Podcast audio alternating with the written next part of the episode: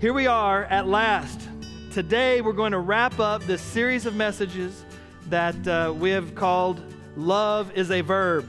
Um, Jesus has taught us that love cannot stay with us. As God loves us, as the Father loves us, and Jesus says it this way as He loves us, so we must love others. It, just it can't stay with us. We love others as He loves us. John 13, 34, as I have loved you, so you must love one another.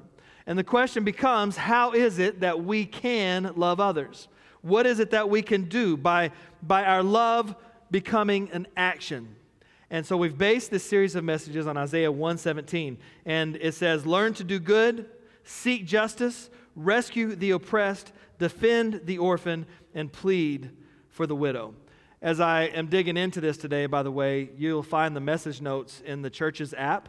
Um, just go to the church app and uh, you can actually, I think, text the words Lantana app to 77977. It'll take you there.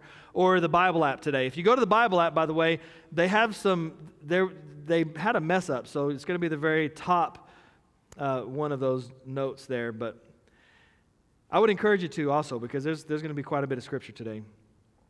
All right, so we're talking about justice.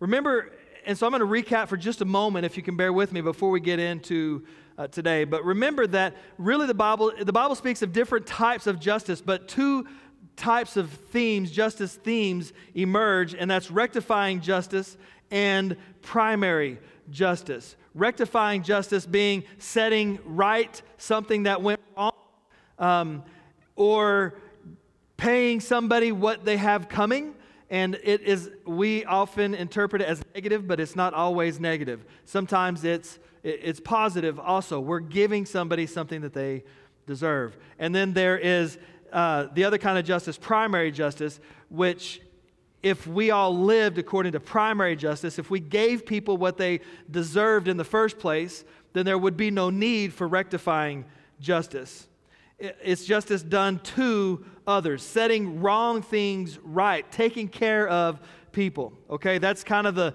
the theme, the, the underlying theme of what we've been talking about. Uh, we've talked about helping the marginalized who are being trafficked.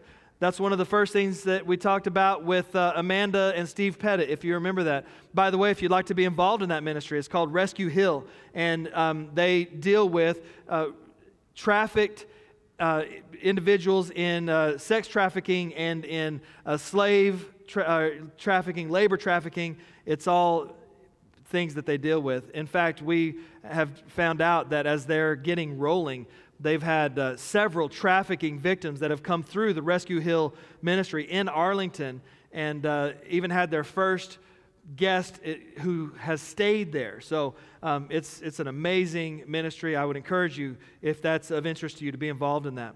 Uh, we also talked about what true religion is religion being devotion to God, um, different from what we might understand religious to be, is taking care of widows and orphans, according to James. And then we read in Matthew chapter 25, this was a hard one. Jesus tells us when we have either done or not done something, for the least of these, we have either done or not done it to Him. So we've got to be careful to make sure that we don't rely on the church or the government to do what God has called us to do. It's our responsibility as Christians to take care of uh, those people. And then last week we talked about a, a, very sensitive subject of race and ethnicity and gender discrimination. In Ephesians, and I, I just love this, in Ephesians, Paul talks about our role as uh, Gentiles and the fact that there was a great spiritual divide between us and God. It was really a spiritual divide set up by God when he went to Abraham and said, I will bless all nations through you. But I, he told Abraham, I'm going to set you apart right? And so God created this spiritual divide, but then, so we read about that spiritual divide between us and the Jews. Uh, the way Paul says it in Ephesians, we were separate from Christ, excluded from citizenship in Israel, and foreigners to the covenant of the promise, without hope and without God in the world. Man, and that's hard to hear because we were without hope. We were hopelessly lost. And, and, I love that if you read that scripture and you follow it. We were hopelessly lost. We had no hope. There was no uh, promise of anything for us but God. Thanks be to Jesus Christ and the grace of God, He has made a way. We have been reconciled to God through Jesus Christ. Praise His name. And this is where we talked about last week. Maybe we need to take a praise break for just a minute and give thanks to God that He has made a way by Jesus Christ. Only by His grace, through our faith, and His uh, mercy. It's awesome. Since we have been since by Jesus we have been spiritually reconciled to God, then surely we can be reconciled through these race and gender and ethnic differences that we have. And, and that's even what Paul talks about. The hope that we have to be reconciled to God is the same hope that we have to be reconciled to each other. In fact, as we dug into it, we find out that um, all of the racial strife of all day, all the inheritance, I mean, all the gender strife of our day, the, our inheritance is a reconciled people, all one nation, and God calls that thing the kingdom of God where all people are welcome in, where the poor are welcome, where the marginalized are welcome, where people of different ethnicities are welcome, where people of all genders are welcome. I'm, I'm saying it's one big, happy, loving family. We make jokes about that. Like, where can we find that in this world? And there's no happiness, and there's no peace, and there's no. And the whole time, God's laughing, saying, But yeah, there is. I created it. It's called my kingdom. Won't you please step in? It's the kingdom of God. What a journey we've been on. And, and I think it's obvious that we're getting to the heart of God. Just who is God at his heart? Who, who is he? Since God is love, and since he has loved and welcomed us into his kingdom, he wants us to love others. God has had grace on us and He wants us to extend grace to others. When somebody says, God met my need, do we think that God, by His own hand, with, uh, came down and did something and met that person's need physically? He's working through us to meet their needs. God needs us to be His conduits to reach people. Something we've talked about at length is his desire for us to love others. His heart, as an expression of love, is that we do good and seek justice and rescue the oppressed and defend the orphan and plead for the widow. That is God's heart. I feel like once we have grasped this idea of justice, once we truly understood what it is, once we really get the depth of the justice He's called us to, we'll be able to apply it to every situation in our lives. Before we wrap up the series, I'd like to address one more issue that is very prevalent in our society, another issue that we have to be vigilant not to let politics hijack.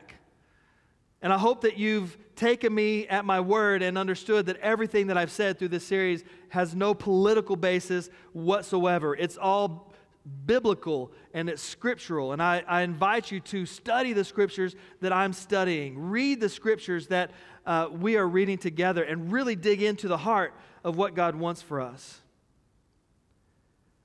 Today, I'd like to talk about justice for immigrants. And as we talk about this today, you're going to notice that at times it sounds very familiar.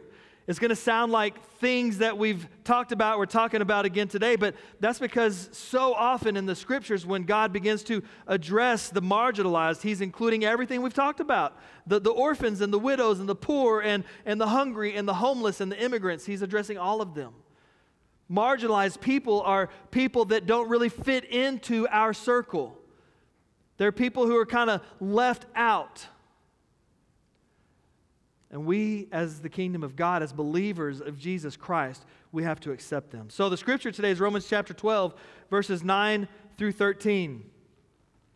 Romans chapter 12, verses 9 through 13. And it says this Your love must be without hypocrisy. Abhor what is evil. Cling to what is good. Be devoted to each other with mutual affection. Excel at showing respect for each other.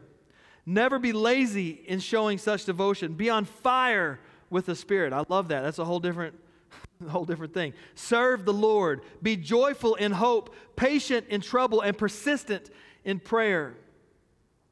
Supply the needs of the saints and extend hospitality to strangers. So, first, let me just address the elephant in the room the political element uh, surrounding immigration. You know, immigration is is difficult. Why is it so difficult for us in the United States to talk about immigration? It's one of the most difficult issues in our nation today. And as we dig into this, remember that the United States of America is a nation of immigrants. We were founded by immigrants. I would dare say everybody in here is, unless you, uh, yeah, everybody in here is going to be a immigrant at some point or other or have a family of immigrants. But you know, God dealt with this with Israel. He reminded them in Deuteronomy chapter 10, he said, Circumcise your hearts, therefore, and do not be stiff necked any longer. For the Lord your God is God of gods and Lord of lords, the great God, mighty and awesome, who shows no partiality and accepts no bribes. He defends the cause of the fatherless and the widow. He loves the alien, giving him food and clothing. And you are to love those who are aliens, for you yourselves were aliens in Egypt. So, depending on where you fall on the political spectrum, we probably will think differently about immigration policy. The way that I think about Im- immigration policy in the United States is probably going to be different than the way you think about it. And these politics make this discussion a difficult discussion. You know, as I've been thinking through these tough issues, I want you to know that I really only want what God wants. I mean, if I could be, if you could see into my heart, you would see that I want His thoughts to be my thoughts.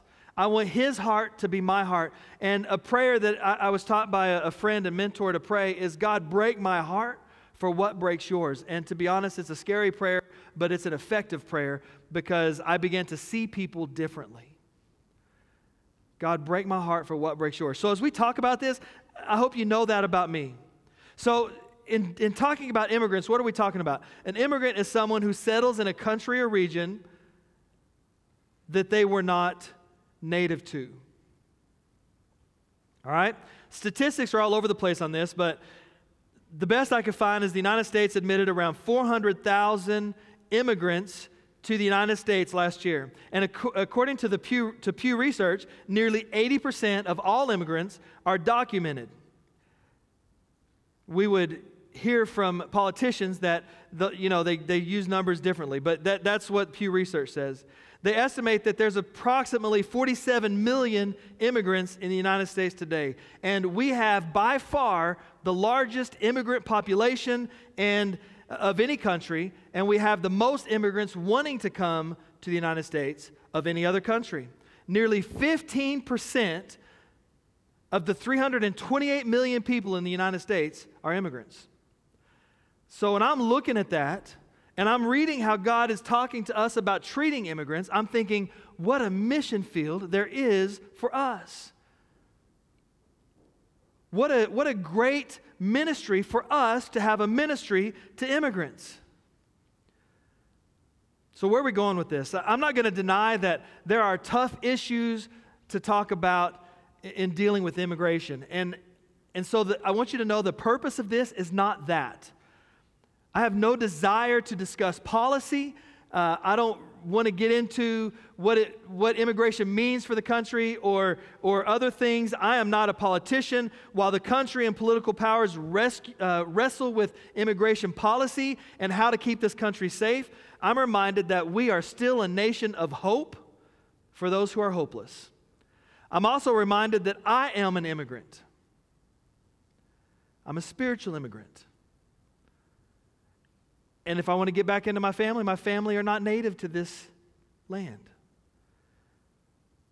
I'm a spiritual immigrant. This is not my home. And I have to remind myself, especially in this political uh, season, that I am a citizen of the kingdom of God. My citizenship is in the kingdom. And to tell you the truth, that has freed me from so much anger and resentment I feel of, of people who have such varying and uh, opinions and that I disagree with. Because then I remember, oh, wait a minute, this isn't my final place. I'm a part of something bigger and better, this thing called the kingdom of God. Now, I'm not naive to think that things are not uh, going to be put into place that will affect me here on this earth. And obviously, I, I want good things for my family. So I'm going to vote, and I hope you vote. But I'm just saying that I'm not hung up on it because this is not my citizenship. And the way immigrants are treated, this is not a new problem. Let's just read through some different references. There's several references in addition to ours today that throughout the scriptures that deal with immigrants. Exodus 22 21, you shall neither mistreat a stranger nor oppress him, for you were strangers in the land in Egypt. And then go to Leviticus chapter 19. And if a stranger dwells with you in your land, you shall not mistreat him. The stranger who dwells among you shall not uh, shall be to you as one born among you. it's God telling them, right? Someone who's not from there but is is there, you shall treat like one of your own and you shall love him as yourself, for you were strangers in the land of Egypt. I am the Lord your God. Now, I have read the scriptures my whole life, most of my life. And as I was getting ready for this and kind of researching how, how do we present this, God, what is it that you want? I've, I've just found this. I, I just never pieced this together. The word translated as stranger in the Hebrew is lima, L E M A, lima. And its root means foreigner. So when, when we read stranger, actually, Old and New Testament, we should hear foreigner. The term for stranger, which is translated foreigner, are often based upon geographical differences right? I was a stranger, may be rendered as I came from another country. it's interesting. Now, now let's put this in context with what we've been talking about the last few weeks. When you, when you see uh, Exodus 21, you shall, or 22, excuse me, you shall neither mistreat a stranger, a foreigner, nor oppress him, for you were foreigners in the land of Egypt. Hmm. Let's go to what we talked about the last couple of weeks, Ephesians 2:12. At that time, you were separate from Christ. Now, I need you guys to listen to this, okay? Because this at home, if you're making a you know a smoothie, listen for just a minute. At that time, you were separate from Christ, excluded from citizenship in Israel and foreigners to the covenants of the promise, without hope and without God in the world. Now, when we were talking last week about the depravity of our situation as Gentiles, see it under this light now. Separate from Christ, excluded from citizenship foreigners to the covenants of the promise.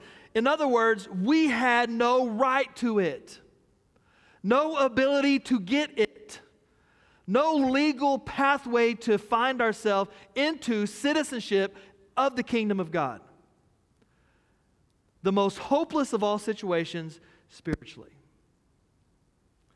And this is why I was talking last week. So we paint this picture of complete and total spiritual depravity, right? And then our praise break, but God. Maybe somebody at home shouting, But God, consequently, you are no longer foreigners and strangers, but fellow citizens with God's people and also members of his household. Not only, okay, so depravity, but God has brought us into his kingdom, admitted us as citizens. But I'll do you one better. Not only now are we citizens of his kingdom, we are members of his family. He said, I will do, I'll do you one better. Not only will I let you into the kingdom, I'm going to welcome you into my home. Because for them, family meant build yourself a piece of house onto my mansion, my house. We talked about that before, right? He says, You are not only now citizens of my country, you are members of my household. I have adopted you in. It's pretty great. Matthew 25, this will scare you. For I was hungry, and you gave me something to eat. I was thirsty. Remember, we talked about this. You gave me something to drink. I was a stranger, and you invited me in. And they'll say, God or Jesus, when did we do this? Is at the final judgment, right? The last day uh, of, of eternity, or not of eternity, but the last day before we enter our eternity, and he's judging and he's separating the sheep from the goats. Remember Matthew 25 and they'll say, Hey, wh- when did we see you hungry? When did we see when did we see you a stranger? When did we know you a foreigner and invite you in? When you did it for the least of these, you did it for me.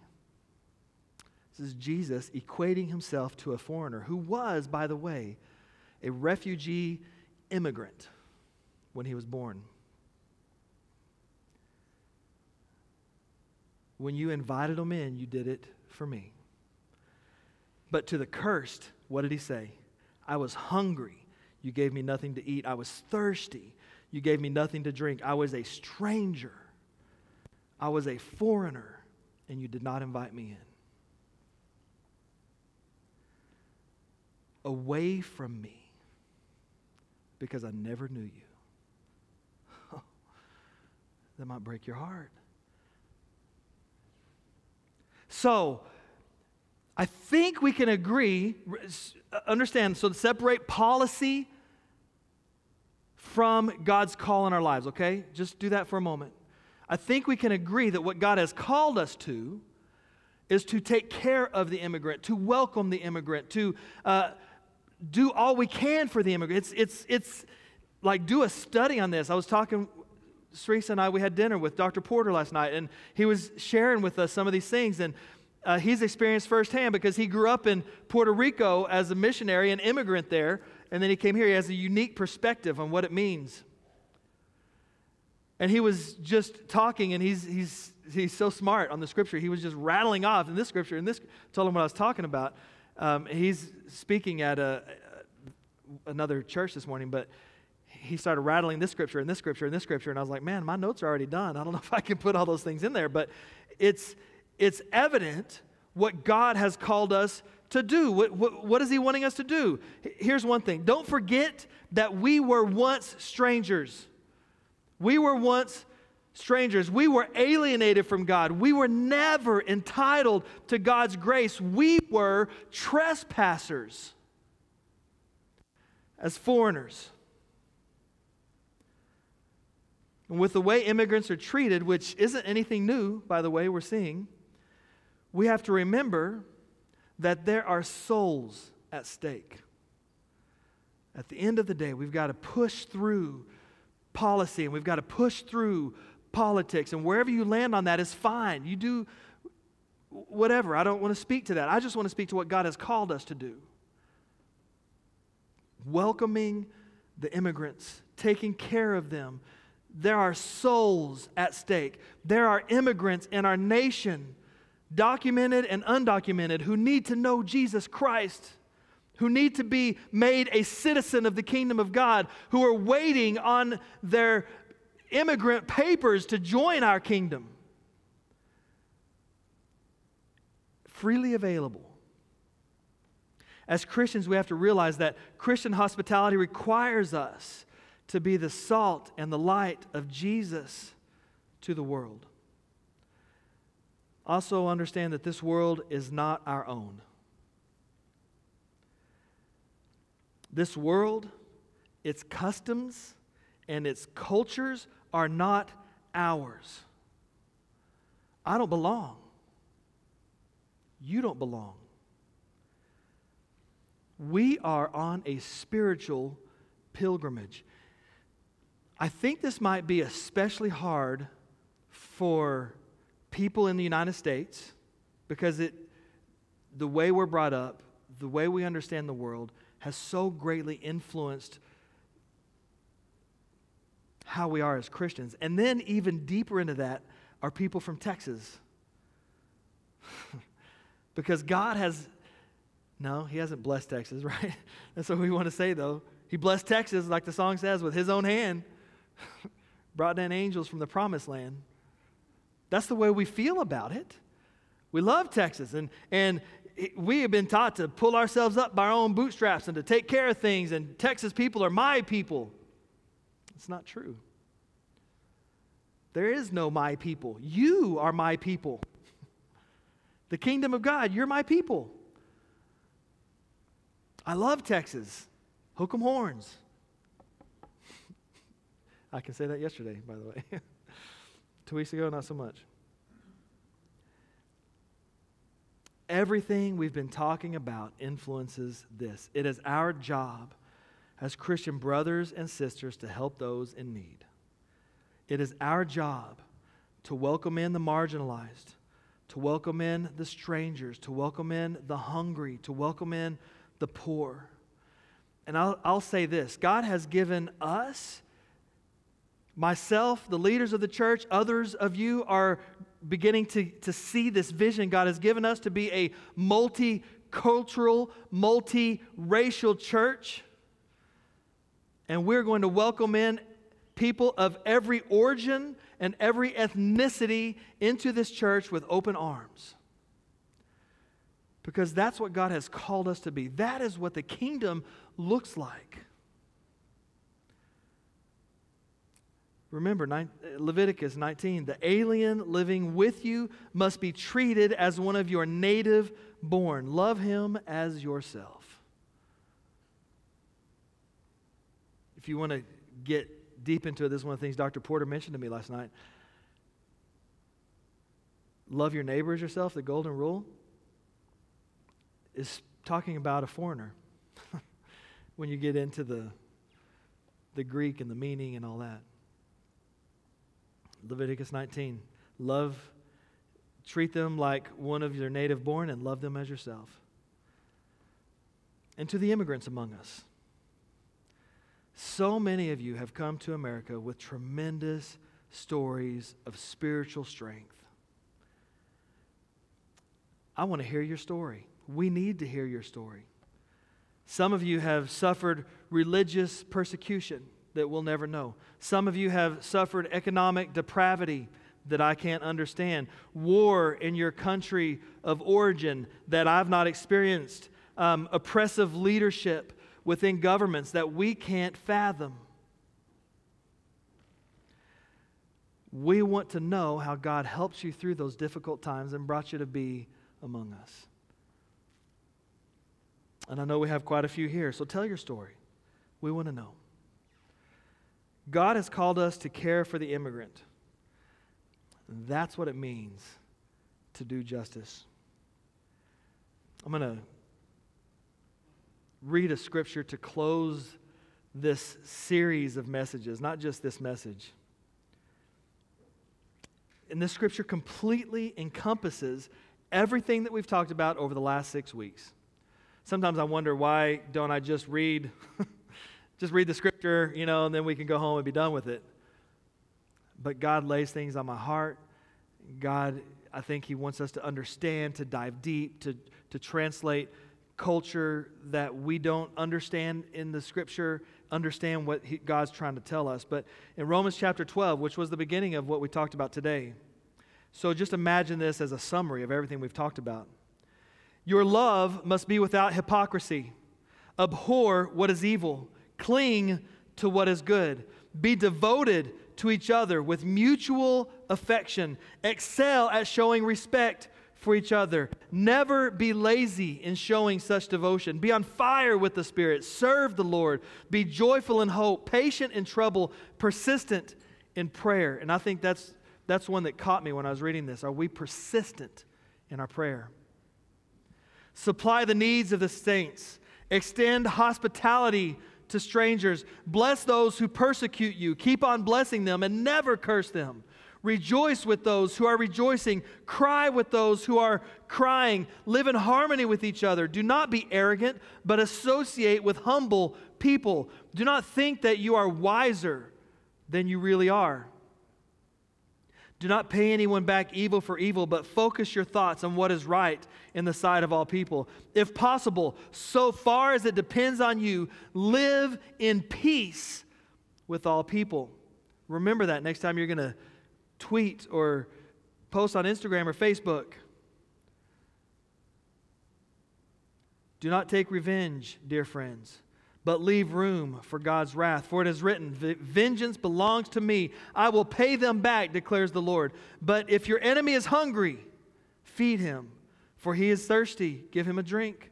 If you do this, you will pile burning coals on his head. Do not be conquered by evil, but conquer evil with good. Everything we've been talking about, filled with love, changes the way we live, changes the way we perceive people, changes the way we think, changes the way we speak, changes the way we post, changes the way we text, changes everything. Because we realize we're not a part of this world, but we're a part of the kingdom. And this is, if, if anybody ever says, So what does the kingdom of God look like? Point them here. Romans chapter 12, verse 9. Read forward. That's the kingdom. That's where we're living. Every social issue we've talked about, caring for the marginalized, like the widows and the orphans and the poor and the immigrants and all of that, that's going to happen if we live like that. So, I hope you guys can see a specific way that God has called us to live. And to be honest, I love it. It's such a better way to live. For me, there's so much less stress in my life as I give up the anger that I was holding on to before. Mad about this. Can't believe they said that. Can you see what they did over there? really, it's just such a better way to live. It does get a little tougher. We can all say, oh, yeah, I'm going to take care of the orphans and then somebody asks you to let one move in with you, oh, well, we got to be ready. This is what it is. Because we're not living for here, we're living for there. This morning, I can't think of a better way to wrap our time up together than by a time of communion. At our church, we don't require that you be a member of our church, only that you believe in Jesus Christ.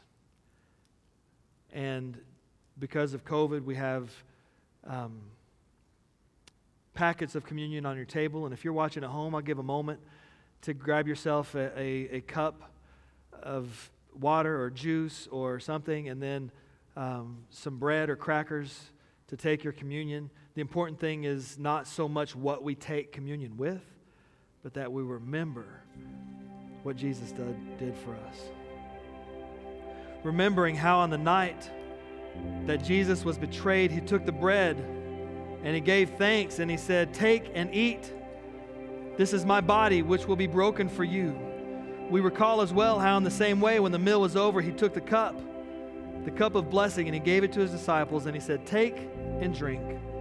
This is my blood, the blood of a new covenant, which will be shed for you and for many for the forgiveness of sins. When you do this, do it in remembrance of me. So I invite you this morning to take the bread and remember that his body was broken for us. In fact, let me say it this way his body was broken just for you. Take his body this morning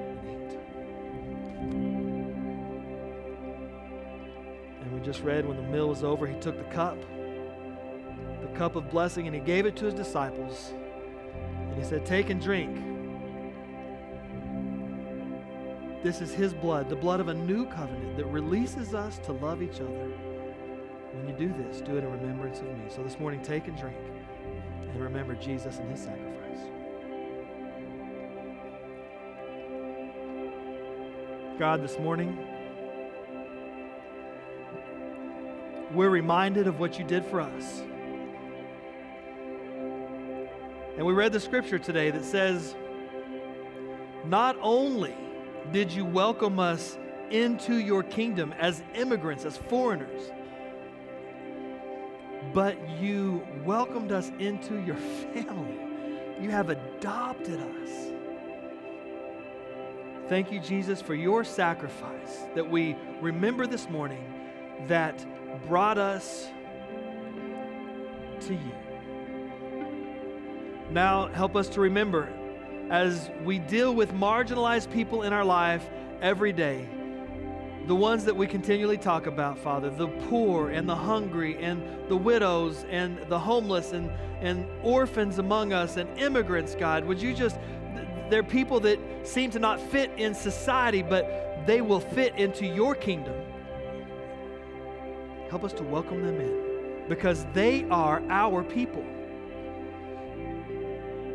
Help us to remember not to put allegiance to our state or our, country over allegiance to you. You are the most important thing. Your kingdom is first in our lives. In Jesus' name we pray.